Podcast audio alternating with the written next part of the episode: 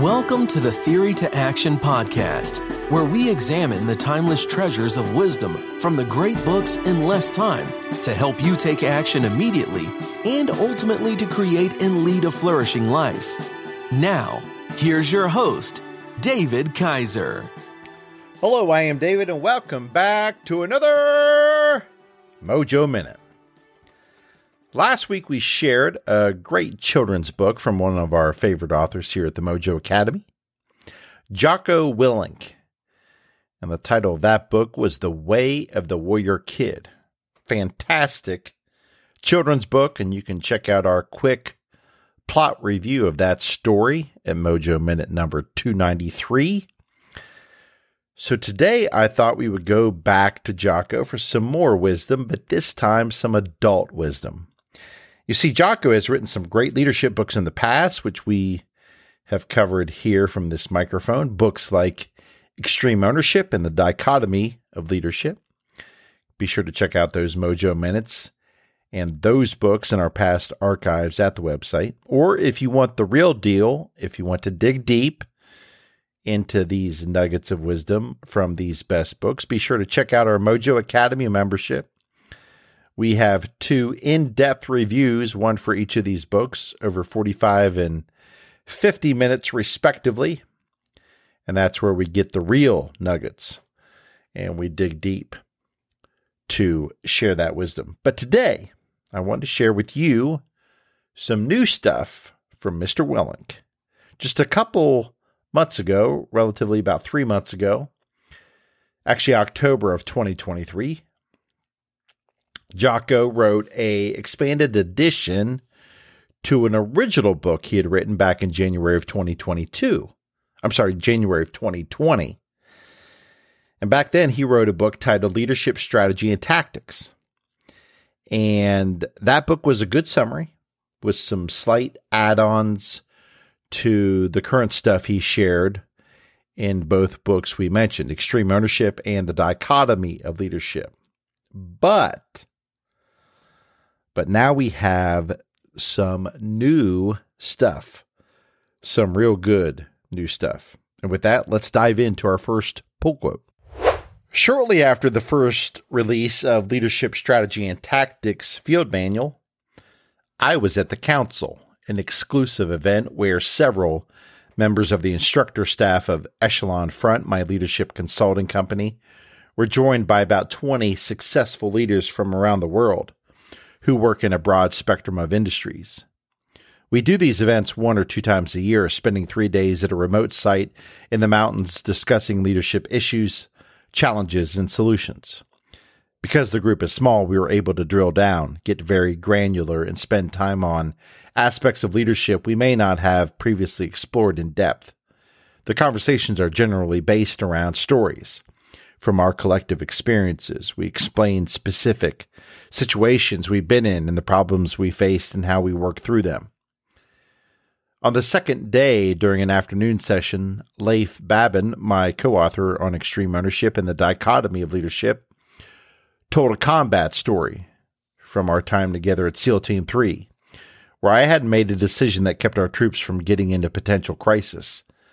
Soon after, Andrew Paul, another former SEAL Team 3 officer who is now a leadership instructor at Echelon Front, told a story where my decision allowed our SEALs to get out of a bad situation unscathed. Finally, Jamie Cochran, our chief operating officer at Echelon Front, recalled a decision I had made that saved us a significant amount of money and simultaneously helped our client. To me, these stories reinforce the fact that everyone on the team knew that decision making was the crucial function of leadership, and that just as we teach at Echelon Front, leadership is the most important thing on the battlefield, in business, and in life. But after this session, two of the attendees pulled me aside. They wanted to talk to me, or more, more accurately, they wanted to compliment me.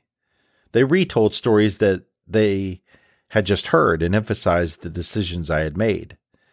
They flattered me, noting my decisiveness in each situation, commending the inherent leadership ability they thought I was clearly born with.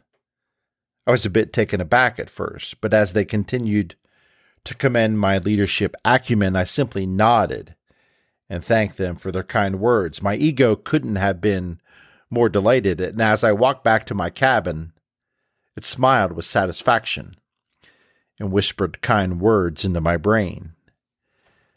You are such an incredible leader. Your leadership skills are unmatched.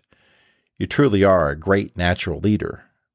This is what it is like to be born a leader. I almost started to believe it, as my ego, like most egos, is very persuasive. But this didn't last long. I know my ego is a liar, so I push back. Let's stop here real quick, because Jocko doesn't point this out in the book, but I noticed it right away when he was describing this story. This is a critical juncture point in developing a good mindset. This part where you can detach and notice that your ego is filling yourself with pride and you're losing any amount of humility. For me, I call this self reflection. To ask the question, can you step outside of yourself and view how you are seeing or being seen from another's point of view? Or can you detach from the situation and what your mind is feeding you and heaping praise on you that you don't lose any realistic notion of the actual state of reality? Now, this is a quite difficult thing to do. And it usually takes a great deal of maturity to stop and listen to your mind and actually listen to what you're telling yourself is it true or is it your ego? There is, I believe, an art to this, but it takes practice. And I found no books that walk us through how this art of self reflection takes place. What's the process? What are the stages? How can we get into a self reflective mode more quickly? How can we detach ourselves so that we see ourselves accurately and realistically? so we can uncover any blind spots about our true nature. I haven't found out the book to help us on that yet. Yet. I will keep looking though. But I just want to point this out because Jocko doesn't instinctively tell this part in his story. But I didn't want us to miss it because it's crucial. And he just kind of skips over that. But it is a it's a, a very important part in the juncture that he was able to catch that, know that his ego is lying to him, have the detachment away from that so that he can identify that his ego is lying to him. Going back to the book. And actually, let's go back a paragraph just so we capture the context of what he was talking about. This is him whispering to himself all the accolades that the people have just heaped on him. You are such an incredible leader. Your leadership skills are unmatched. You truly are a great natural leader. This is what it is like to be a born leader. I'd almost started to believe it, as my ego, like most egos, is very persuasive. But this didn't last long. I know my ego is a liar, so I pushed back. I knew that I had not always been decisive. I knew that I had made many bad decisions as a leader. And I knew that I was absolutely not born with the ability to make consequential decisions. It was something that I had learned through trial and error. Decision making was a process I had developed, a mental checklist that over time had become so automatic that I was barely cognizant of it anymore. So I pulled out my notebook and reviewed the exact steps I worked through when I needed to make this a decision. After a few minutes, I had written down my methodology in a checklist format, and then I ran through it over and over again as I think through a decision. So the checklist is not a static one time process, but it is actually a loop that I repeat over and over. An hour later, we reconvened the group and I explained this thought process I use to make decisions, which is the backbone of how I lead. Making decisions and then steering as subtly as the situation allows those decisions into execution is what leadership consists of. I call this process the extreme ownership leadership loop. While most components of this checklist should certainly be familiar from my books and podcast, assembling them together into a checklist protocol that guides decision making is something people have found very useful. It forces leaders to continually analyze the decisions they are making, constantly considering if their decision makes sense in a comprehensive way that is in keeping with the principles of extreme ownership.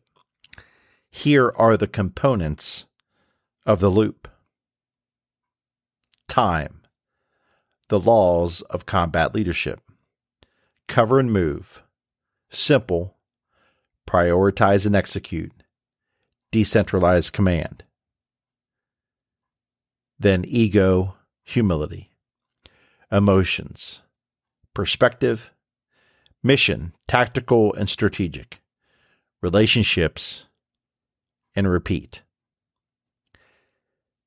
These are the primary considerations when making a leadership decision.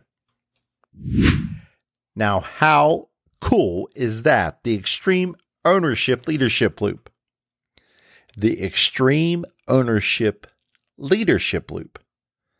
That is a very cool checklist, isn't it? Now, I'm sure we will be covering and going more in depth on each of these components and, and parts at a much later date. But for now, as a leader yourself and for leading others, do you have your own leadership decision making process checklist? If not, why not? So, in today's Mojo Minute, let's begin to think through and develop our own leadership loop checklist, perhaps some processes, some systems. And yes, we could steal from Jocko and just use his. But I don't want to do that. Not just yet. Let's stretch ourselves and think through ourselves. Think through our vocation in life, our responsibilities, our commitments. And just like Jocko put pen to paper, let us sit down and put pen to paper. Come up with our own checklist our own processes, our own systems. Let's put theory into action and execute this simple exercise.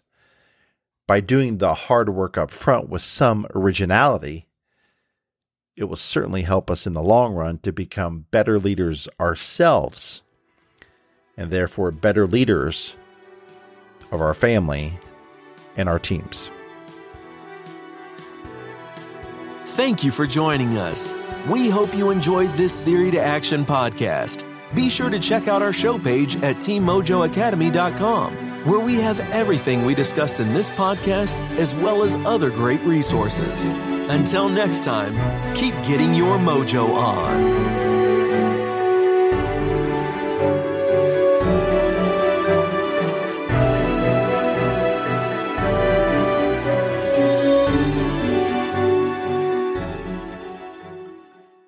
Are you a voracious reader who yearns for a deeper understanding of your favorite books? Or perhaps you're a busy professional seeking to enrich your knowledge but short on time. The Mojo Academy 2.0 is your perfect solution.